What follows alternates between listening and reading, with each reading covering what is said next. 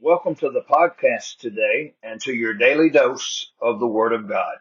Yesterday we started on some nots in the Bible. We discussed Romans 12 verse number 2, which said, Be not conformed to this world.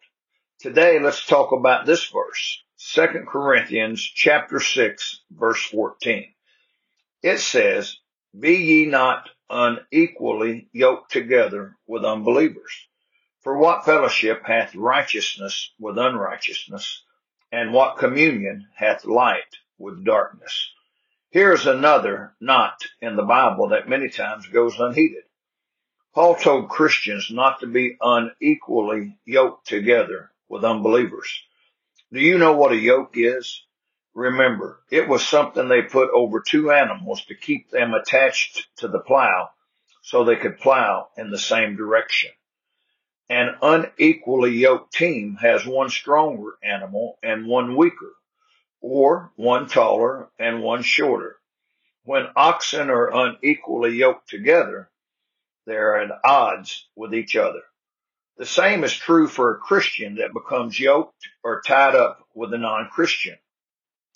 To be unequally yoked can cause the Christian to stumble, be weak, and have difficulties living for Jesus. This is a command for us to not be yoked together with unbelievers. Too many times Satan gets Christians off task and away from Jesus because of the associations that they have with unsaved people. If you want to be all you can be for Jesus, then we must heed this not in the Bible about being teamed up with unbelievers. Satan knows that if he can get you teamed up with an unbeliever, that he can cause you to stumble and have difficulty living for Jesus. We need to heed this warning today about who we team up with. Unsaved people do not have the same values that we have. They do not follow the biblical commands that we do. They do not have the Holy Spirit living in them to lead and guide them. Think about your life today. Be careful about your associations.